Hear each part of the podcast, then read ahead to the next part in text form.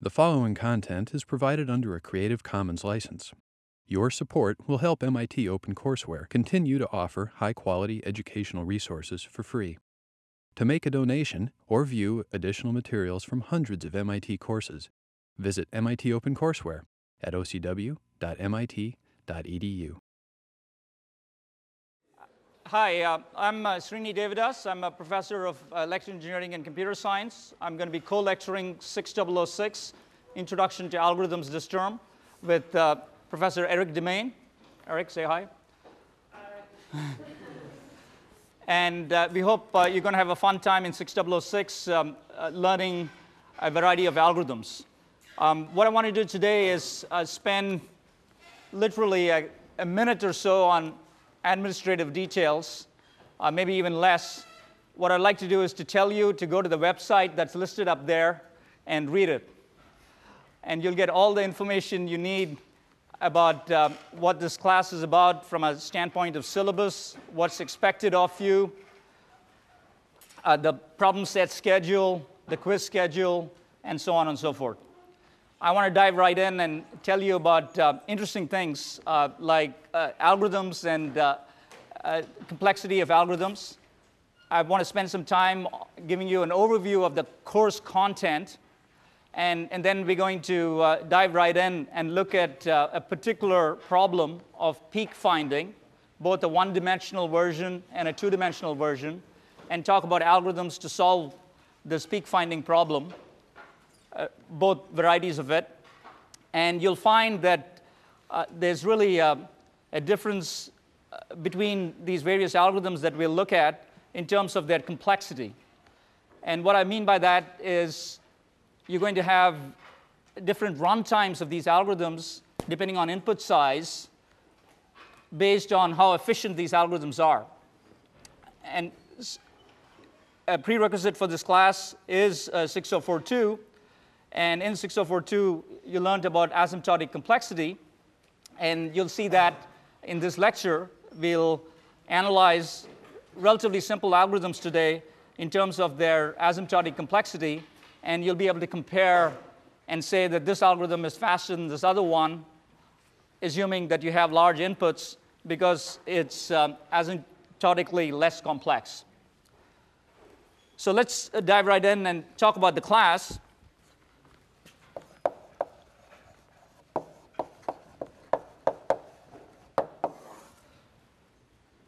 So the one sentence summary of this class is that this is about uh, efficient procedures for solving problems on large inputs. And when I say large inputs, I mean things like the US highway system, a map of all of the highways in the United States, the human genome, which has uh, a billion letters in its alphabet, uh, a social network corresponding to Facebook that I guess has 500 million nodes or so. So these are large inputs. Now, our definition of large has really changed with the times. And so, really, the 21st century definition of, of large is, I guess, a trillion, right? Back when I was your age, large was like a thousand, right? Um, I guess I'm dating myself here. Uh, back when Eric was your age, it was a million, right? Um, but uh, what's happening uh, really, uh, the world is moving faster, things are getting bigger. We have the capability of computing on large inputs, but that doesn't mean that efficiency isn't of paramount concern. Uh, the fact of the matter is that uh, you can maybe scan a, a billion elements in a matter of seconds, but if you had an algorithm that required cubic complexity, Suddenly, you're not talking about 10 raised to 9, you're talking about 10 raised to 27, and even current computers can't really handle that kind of, those kinds of numbers. So efficiency is a concern, um, and as inputs get larger, it becomes more of a concern. Right? So we're concerned about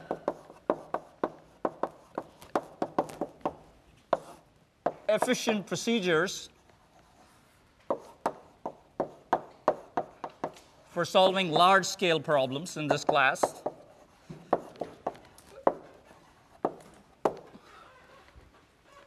And we're concerned about scalability because just as you know 1000 was a big number a couple of decades ago and, and now it's, it's kind of a small number it's quite possible that by, by the time you guys are professors teaching this class in some university that a trillion is going to be a small number and we're, we're going to be talking about um, uh, I don't know 10 raised to 18 as, as being something that um, we're concerned with from a standpoint of a common case input for an algorithm.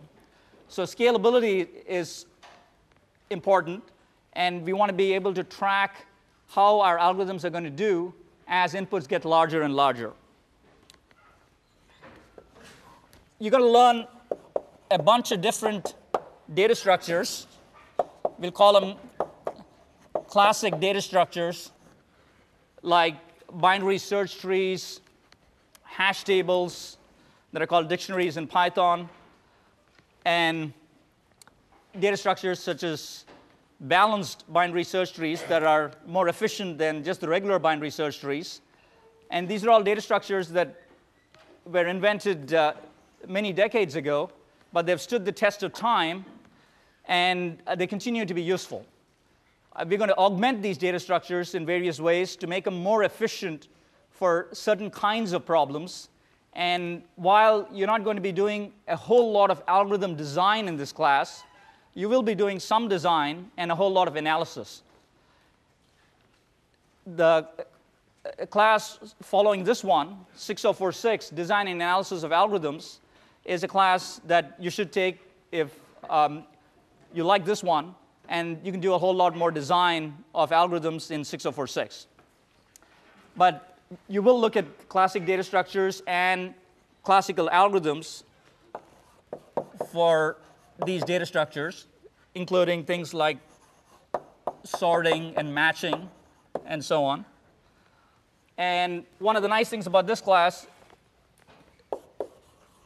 is that you'll be doing real implementations of these data structures and algorithms in Python. And in particular, uh, each of the problem sets in this class are going to have both uh, a theory part to them and a programming part to them. So hopefully it'll all tie together. The kinds of things we're going to be talking about in lectures and recitations are going to be directly connected to the theory parts of the problem sets, and you'll be programming the algorithms that we talk about in lecture or augmenting them running them, figuring out whether they work well on large inputs or not. So let me talk a little bit about uh, the modules in this class and the problem sets. And we hope that these problem sets are going to be fun for you. Uh, and by fun, I don't mean easy. Uh, I mean challenging and worthwhile. So at the end of it, you feel like you've learned something and you've had some fun along the way. Right? So content-wise,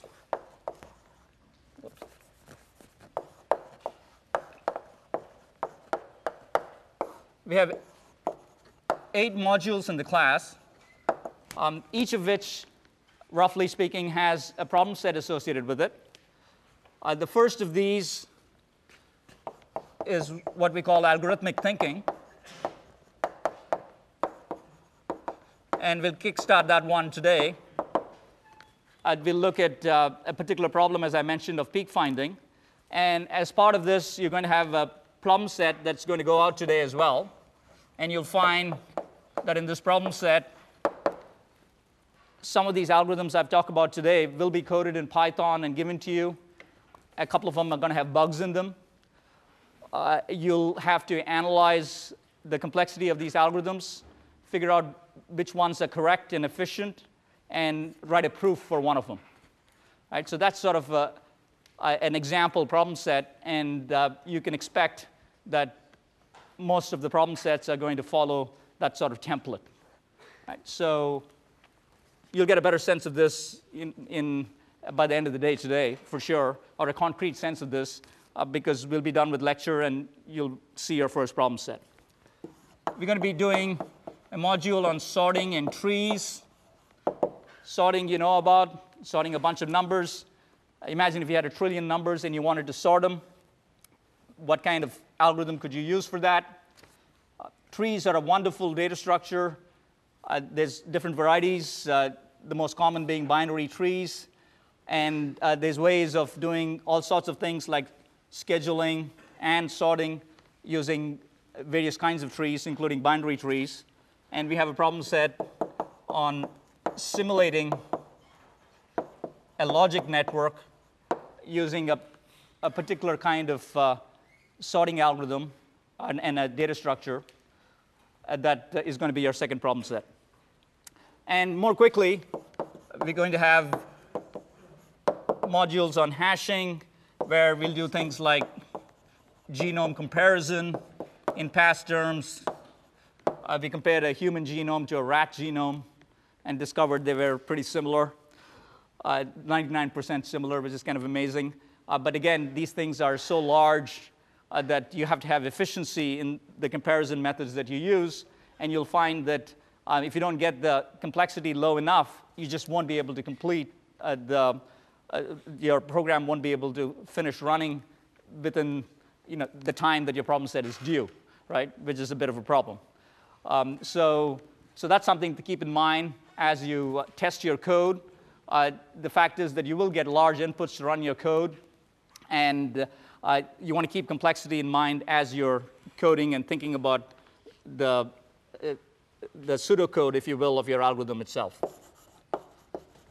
Uh, we will talk about numerics. Um, a lot of the time, we talk about such large numbers that 32 bits isn't enough, um, and, or 64 bits isn't enough to represent these numbers. These numbers have thousands of bits. A good example is RSA encryption that is used in uh, SSL, for example. And when you go use HTTPS on websites, uh, RSA is used at the back end. And typically, you work with prime numbers that are thousands of bits long in RSA. So, how do you handle that? How does Python handle that? How do you write algorithms that can deal with what are called infinite precision numbers? So, we have a module on numerics in the middle of the term that uh, talks about that. Graphs, really fundamental data structure in all of computer science. Um, you might have heard of uh, the famous Rubik's Cube assignment from 006, uh, a 2 by 2 by 2 Rubik's Cube. Uh, what's the minimum number of moves necessary to go from a given starting configuration to the final end configuration where all of the faces, uh, each of the faces has uniform color. Uh, and that can be posed as a graph problem. Uh, we'll probably do that one this term. In previous terms, we've done other things like the 15 puzzle. And so some of these are tentative. Um, we, we definitely know what the first problem set is like, but uh, the, the, rest of them are, at this moment, tentative. Um, and to finish up, uh, shortest paths. Again, in terms past, we've asked you to write code using a particular algorithm that finds the shortest path from Caltech to MIT. Um, this time we may do things a little bit differently. We, we're thinking uh, maybe we'll give you a street map of Boston and, uh, uh, and you know, go figure out if Paul Revere used the shortest path to get to where he was going or things like that. We'll try and make it fun. Uh, dynamic programming is uh, an important algorithm design technique that's used in many, many uh, problems. Uh, and it can be used to do a variety of things, including image compression. How do you compress an image so the number of pixels reduces, uh, but it still looks like the image that you started out with that had many more pixels? Right? So you could use dynamic programming for that. Um, and finally, advanced topics, complexity theory, research and algorithms hopefully by, by now, by this time in the, in the course, you would have been sold on algorithms, and uh, most, if not all of you, would want to pursue a career in algorithms, and uh, we'll give you a sense of um, what else is there. We're just scratching the surface um, in this class, and there's many, many classes that you can possibly take uh, if you want to continue uh, uh, in, to learn about algorithms or to pursue a career in algorithms. All right? So, so that's the story of the class, or the synopsis of the class. And I'd encourage you to go spend uh, a few minutes on the website.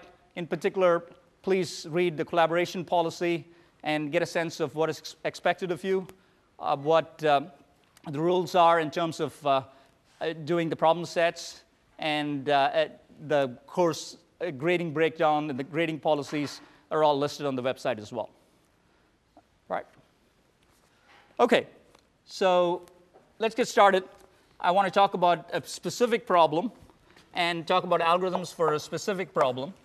We picked this problem because it's so easy to understand, and they're fairly straightforward algorithms that are not particularly efficient to solve this problem.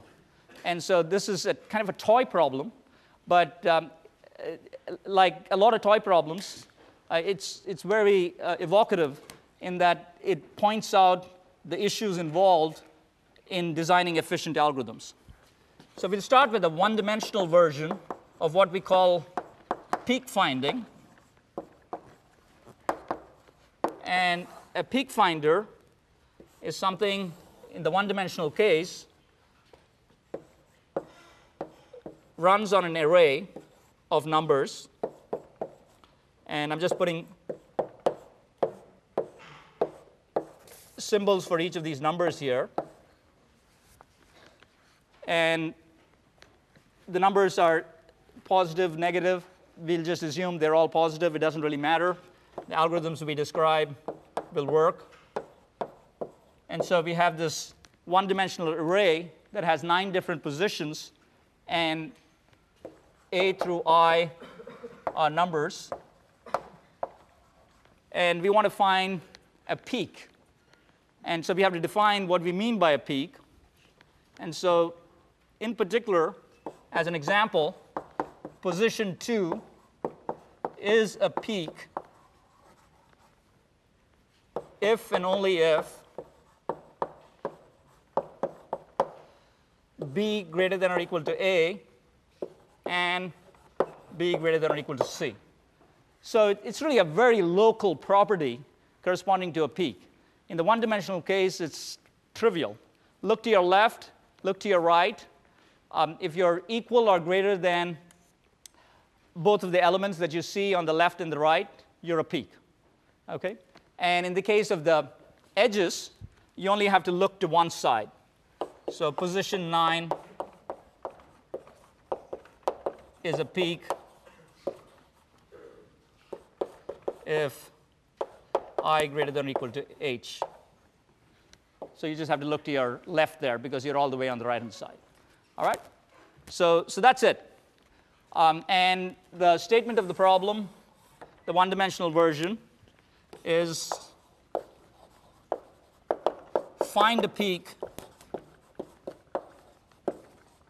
if it exists.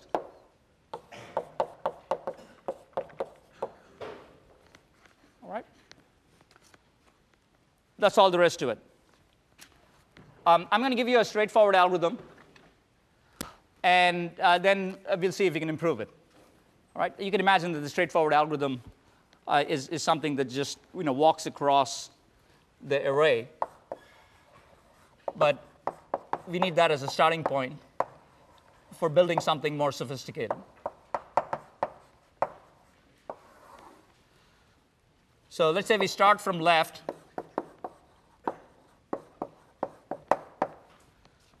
And we have is one traversal, really. So, so, let's say we have 1, 2, and then we have n over 2 over here, corresponding to the middle of this n element array.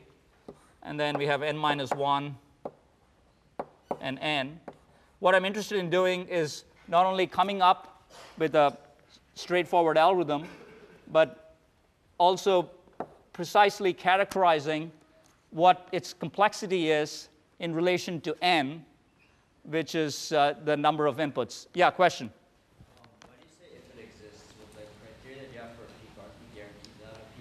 That's exactly right. I was going to get to that.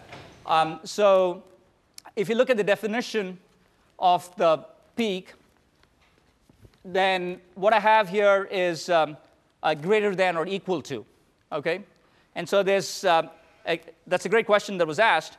Uh, why is there if it exists in this problem?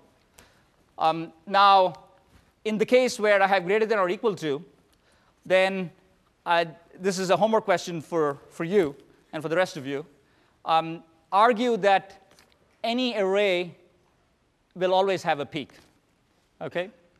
Now, if you didn't have the greater than or equal to, and you had a greater than, then uh, can you make that argument? No, you can't, right? So, uh, great question. Uh, in this case, um, it's just a question, you would want to modify this problem statement to find a peak.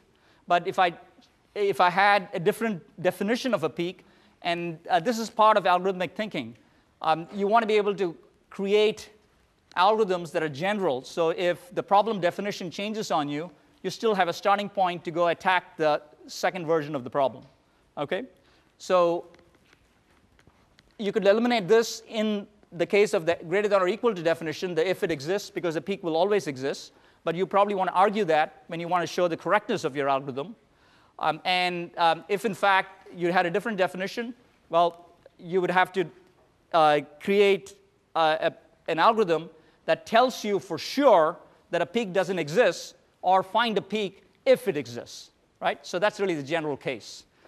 Many a time it's possible that you're, you're asked to do something and you can't actually give an answer uh, to, the, to, the, uh, to the question or find something that satisfies all the constraints required. And in that case, you want to be able to put up your hand and say, you know what? I searched long and hard. I searched exhaustively. Here's my argument uh, that I searched exhaustively, and I couldn't find it, right? If you do that, you get to keep your job, right? Um, otherwise, uh, there's, there's always the, uh, the case that you didn't search hard enough. So it's nice to have that argument. All right, great. Thanks for the question. Uh, feel free to interrupt, raise your hand, and, and uh, I'm watching you guys, and I'm happy to answer questions at any time. Um, so let's talk, about the straightforward algorithm. The straightforward algorithm is something that starts from the left and just walks across, uh, and you might have something that looks like that. All right, by, that, by this I mean the numbers are increasing as you start from the left, the peak is somewhere in the middle, and then things start decreasing.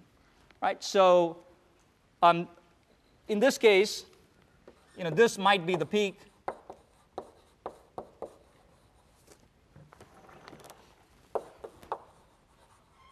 It, you also may have a situation where the peak is all the way on the right, you started from the left, and it's 1, 2, 3, 4, 5, 6, literally in terms of the numbers, and you're going to look at um, n elements uh, uh, going all the way to the right in, in order to find the peak. So in the case of the middle, you'd look at n over 2 elements. If it was right in the middle, and the complexity, worst case complexity,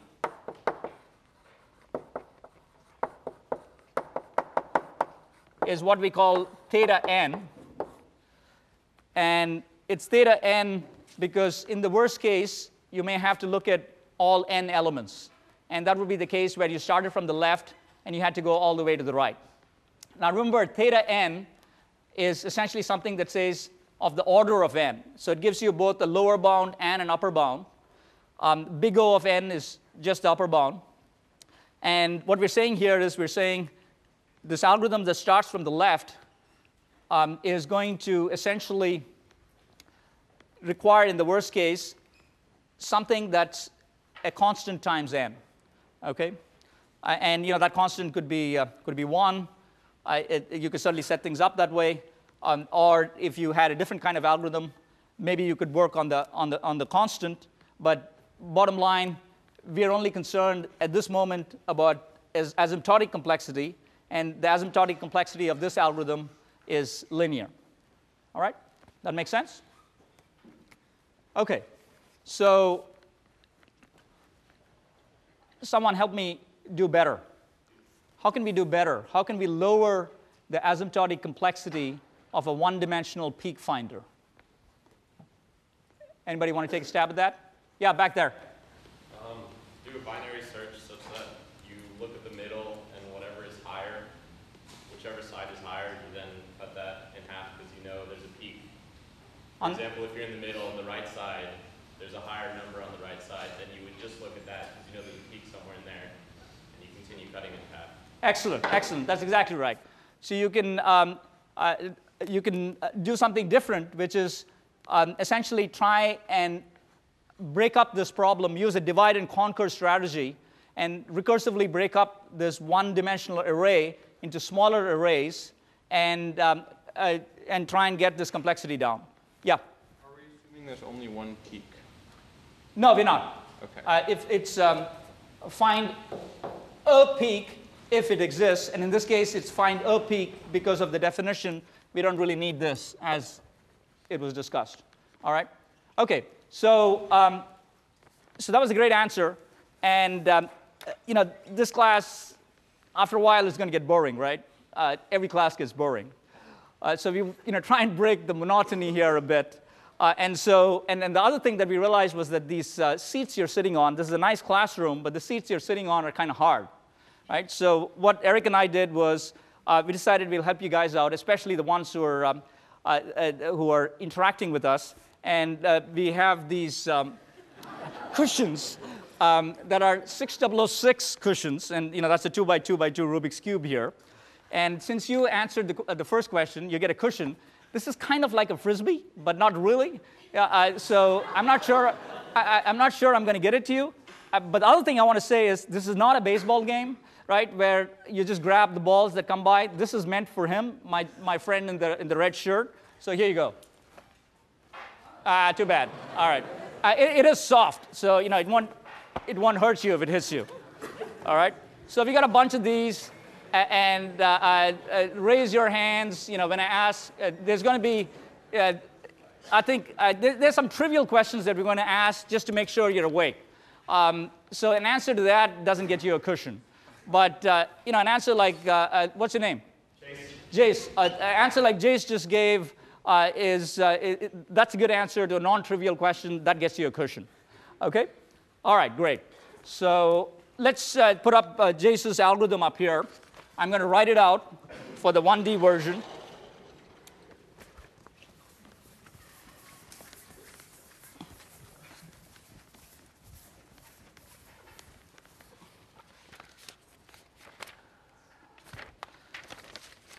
So what we have here is a recursive algorithm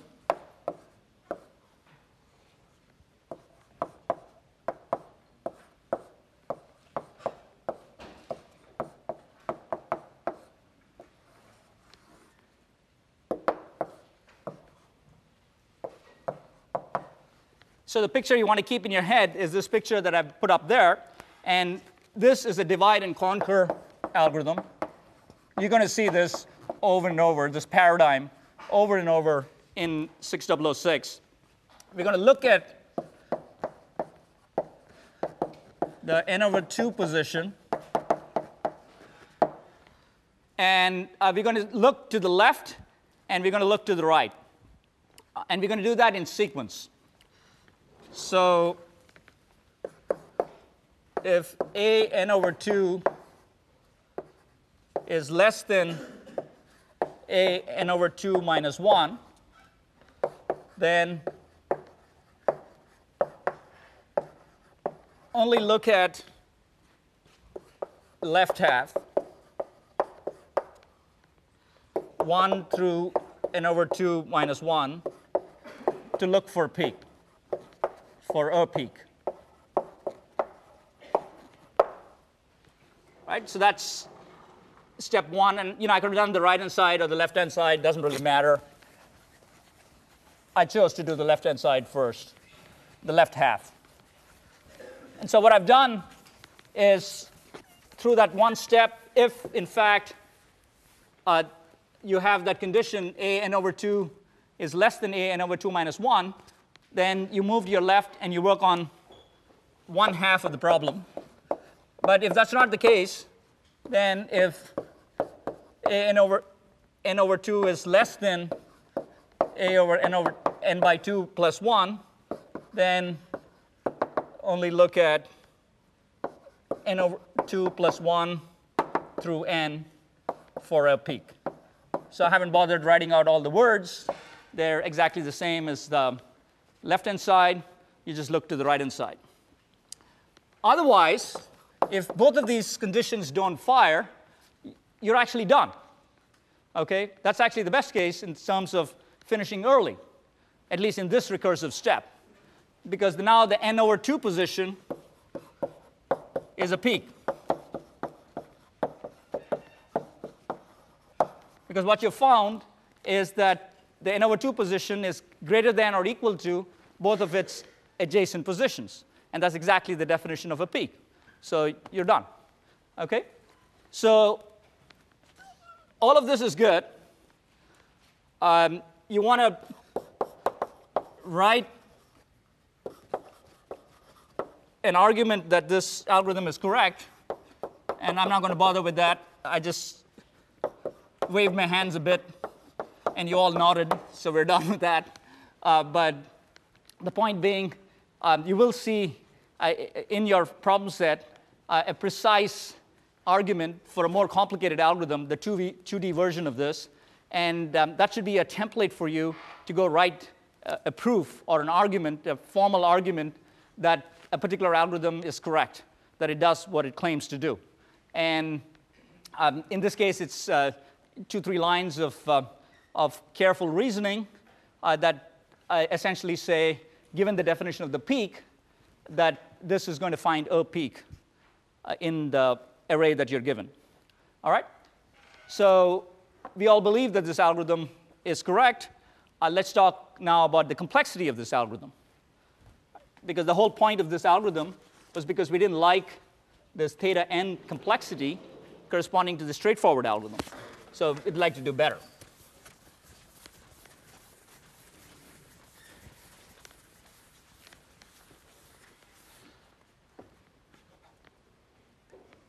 So what I'd like to do is ask one of you to give me a recurrence relation of the kind, you know, t of n equals blah, blah, blah, uh, that would correspond to this recursive algorithm, this divide and conquer algorithm.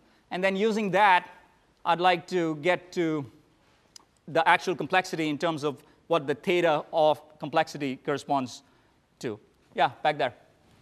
So in the worst case scenario, if t of n is going to be some constant amount of time Yep. it takes to investigate whether a certain element is plus t of n over 2. Great, exactly right. That's exactly right. So if you look at this algorithm and you, you say, from a computation standpoint, can I write an equation corresponding to the execution of this algorithm? And you say T of n is the work that this algorithm does on an input of size n, okay?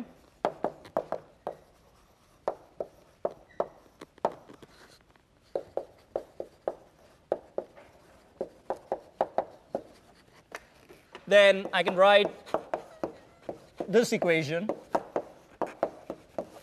And this theta 1 corresponds to the two comparisons that you do looking at potentially the two comparisons that you do looking at the left hand side uh, and the right hand side. So that's a, 2 is a constant, so that's why we put theta 1. All right? So you get a cushion 2. Uh, watch out, guys. Whoa. Oh, actually, that wasn't so bad. All right. Um, veers left. Eric, veers left. Um, so if you take this and you start expanding it, eventually you're going to get to the base case, which is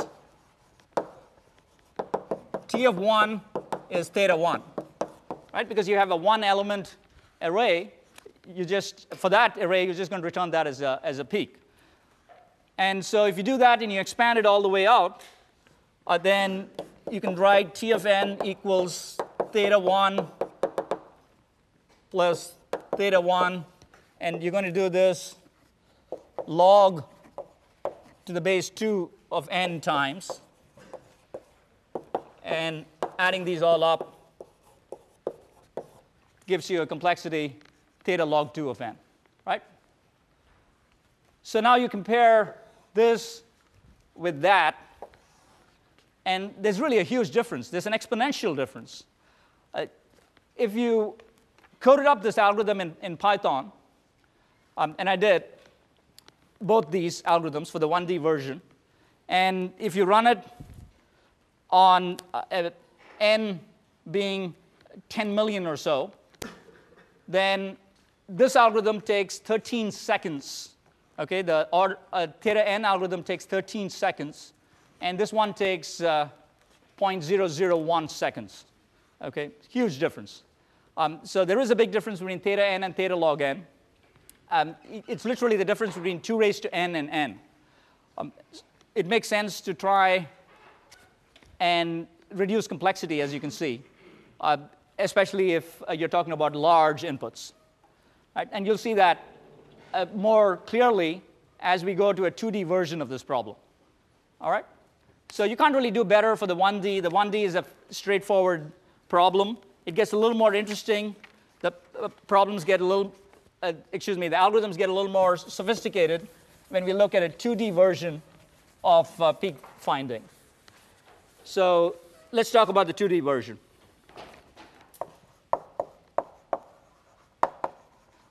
So as you can imagine in the 2D version, you have a matrix or a two-dimensional array. And we'll say this thing has n rows and m columns. And now we have to define what a peak is. And it's a hill. It's the obvious definition of a peak. So if you had A in here, C, B, D, E, then as you can guess, A is a 2D peak if and only if A greater than or equal to B, A greater than or equal to D, C, and E. Right, so it's a little hill up there. All right, and again, I've used the greater than or equal to here so that's uh, similar to the 1D in the, in the case that you'll always find a peak in any 2D matrix. Now, again, uh, I'll give you the straightforward algorithm, uh, and we'll call it the greedy ascent algorithm.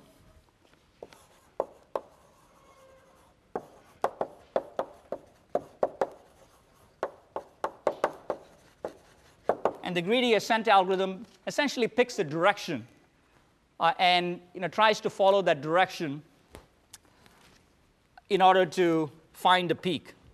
So, for example, if I had this particular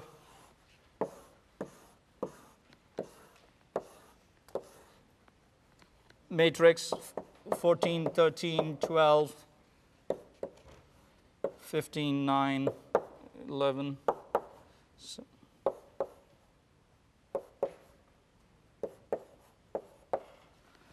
then what might happen is if I started at some arbitrary midpoint, so the greedy ascent algorithm has to make choices as to where to start.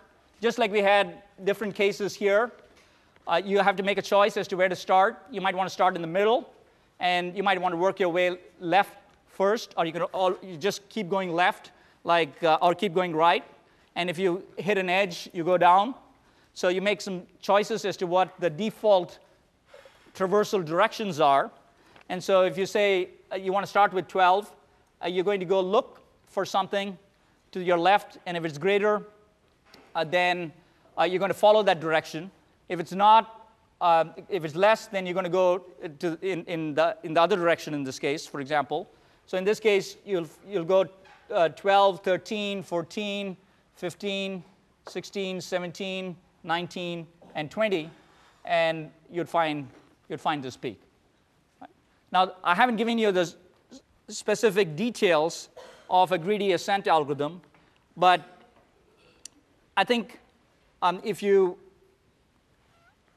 look at the worst case possibilities here with respect to a given matrix, and for any given starting point and for any given strategy in terms of choosing left first versus uh, right first or down first versus up first, uh, you will have a situation where, um, just like we had in the 1D case, you may end up touching a large fraction of the elements in this 2D array. Okay? So in this case, we ended up you know, touching a bunch of different elements, and it's quite possible that um, you, you could end up touching, starting from the midpoint, you could end up touching half the elements, and uh, in some cases, touching all of the elements. So um, if you do a worst case analysis of this algorithm, a particular algorithm with particular choices in terms of the starting point and the direction of search, a greedy ascent algorithm would have theta nm complexity. All right? And in the case where n equals m, or m equals n, you'd have theta n squared complexity. Okay? I won't uh, spend very much time on this because I want to uh, talk to you about um, the divide and conquer versions of uh, this algorithm for the 2D peak, uh, but uh, hopefully you're all with me with respect to what the worst case complexity is. All right? People buy that? Yeah, question back there. Can you, is that an approximation or can you actually get to n times m traversal, traversals? So there are specific um, greedy ascent algorithms and specific matrices uh, where if I give you the code for the algorithm and I give you a specific matrix, that uh, I could make you touch uh, all of these elements. That's correct. So if we're talking about worst case, you're being very paranoid when you talk about worst case complexity. Um, and so um, I'm uh, uh, hand waving a bit here simply because I haven't given you the specifics of the algorithm yet, right? This is really a, um, a set of algorithms because I haven't given you the code, I haven't told you where it starts and which direction it goes. But you go do that, fix it, and you know, I would be the person who tries to find the worst case complexity.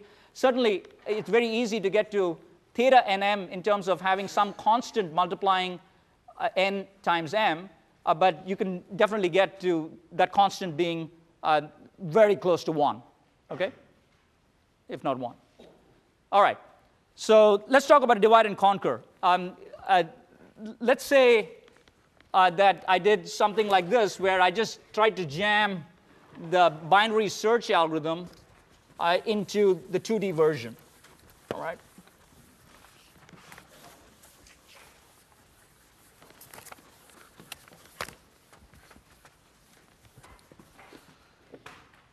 So what I'm going to do is I'm going to pick the middle column j equals m over 2 and I'm going to find a 1D peak using whatever algorithm I want and I'll probably end up using the more efficient algorithm, the binary search version that's gone all the way to the left of the board there.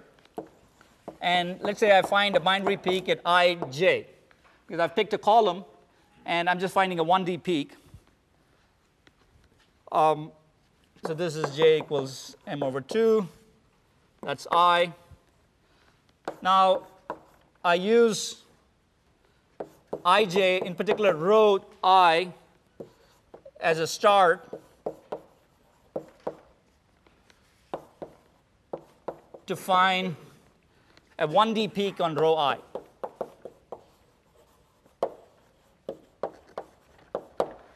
And I stand up here and I'm really happy, okay, because I say, wow, um, I picked a middle column, I found a 1D peak, that is theta n complexity to find a 1D peak as we argued.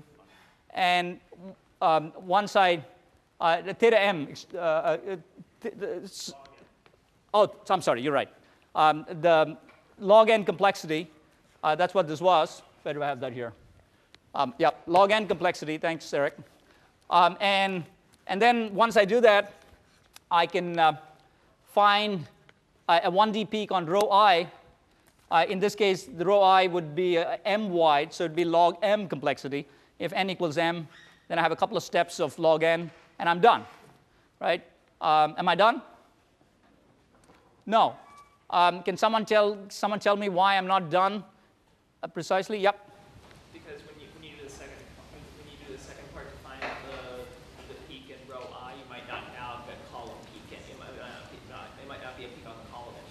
That's exactly correct. Um, so this algorithm is incorrect, okay? It doesn't work.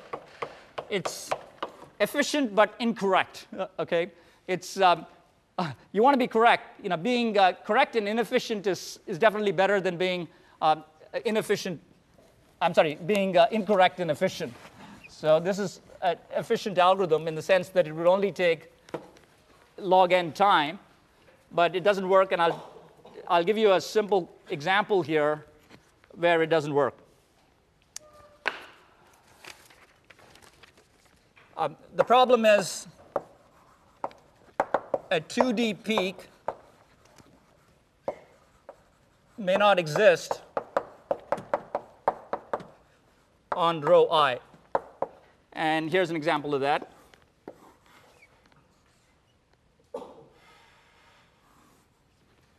Actually, this is, uh, this is exactly the example of that. Um, let's say that I started with, uh, uh, with this row. Um, since it's, uh, I'm starting with the middle row, and I could start with this one or that one. Let's say I started with, um, with that one. Um, I um, end up uh, finding a peak. And if this were 10 up here, I choose 12 as a peak. Um, and it's quite possible that I've returned 12 as a peak, even though 19 is bigger because 12 is a peak given 10 and 11 up here. And then when I choose this particular row and I find a peak on this row, it would be 14. That is a 1D peak on this row, but 14 is not a 2D peak. Okay? So this particular example, 14 would return 14, and 14 is not a 2D peak. All right? Um, you can collect your cushion after the class. Uh, so, not so good. Um, looked like an efficient algorithm, but doesn't work. All right? So, how can we get to something that actually works? So, the last algorithm that I'm going to show you, and you'll see uh, four different algorithms in your problem set. Um, that you'll have to analyze the complexity for and decide if they're efficient and if they're correct. But here's a, a recursive version that is better than, in terms of complexity, than the greedy ascent algorithm. And this one works. So what I'm going to do is pick a middle column j equals m over 2 as before. I'm going to find the global maximum on column j, and that's going to be at ij. I'm going to compare i comma j minus 1, i comma j and ij plus 1, which means that once I've found the maximum in this row, all I'm going to, I'm going to look to the left and the right and compare. I'm going to pick the left columns if i comma j minus 1 is greater than i comma j. And similarly for the right.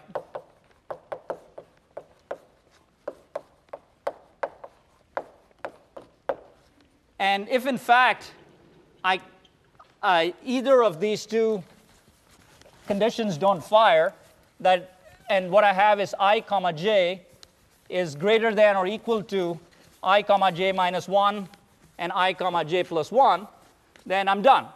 Just like I had for the 1D version, if i comma j is greater than or equal to i comma j minus 1 and i comma j plus 1, that implies ij is a 2D peak. Okay?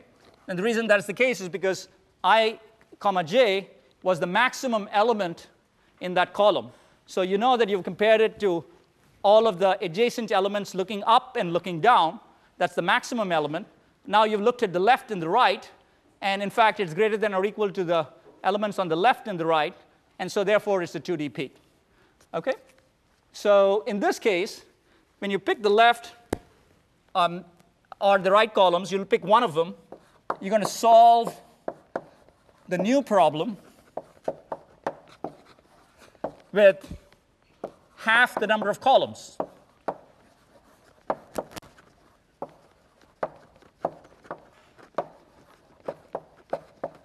All right? And again, you have to go through uh, an analysis or an argument to make sure that this algorithm is correct. But um, it's uh, intuitively correct simply because it matches the 1D version much more closely. And you also have your condition where you break away right here, where you have a 2D peak, just like the 1D version. And what you've done is break this matrix up into half the size. Um, and that's essentially why this uh, algorithm works. Uh, when you have a single column,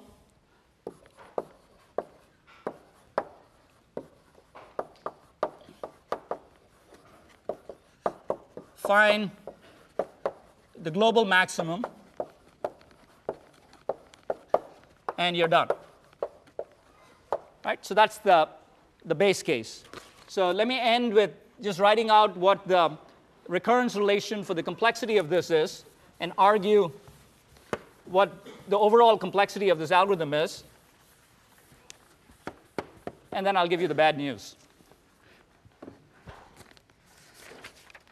All right, so overall what you have is you have something like T of nm equals T of n m over 2 plus theta n.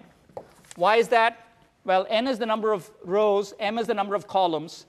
Um, in one case, you will be breaking things down into half the number of columns, which is m over 2. And in order to find the global maximum, you'll be doing theta n work because you're finding the global maximum, right? You just have to scan it. There's, um, uh, that's the way, uh, that's what it's going to take. And so if you do that and you go run it through, you, and you know that t of n1 is theta n, which is this last part over here. Uh, that's your base case. You get t of n m is theta of, of n added to theta of n log of m times, log 2 of m times, which is theta of n log 2 of n. All right? So you're not done with peak finding. Uh, what you'll see is at four algorithms coded in Python. I'm not going to give away what those algorithms are, but you'll have to recognize them. Um, you will have seen versions of those algorithms already in lecture. And your, your job is going to be to uh, analyze the algorithms, as I said before, prove that uh, one of them is correct, and find counterexamples for the ones that aren't correct. Uh, the course staff will stick around here to answer questions, logistical questions, or questions about lecture. And I owe that gentleman a cushion.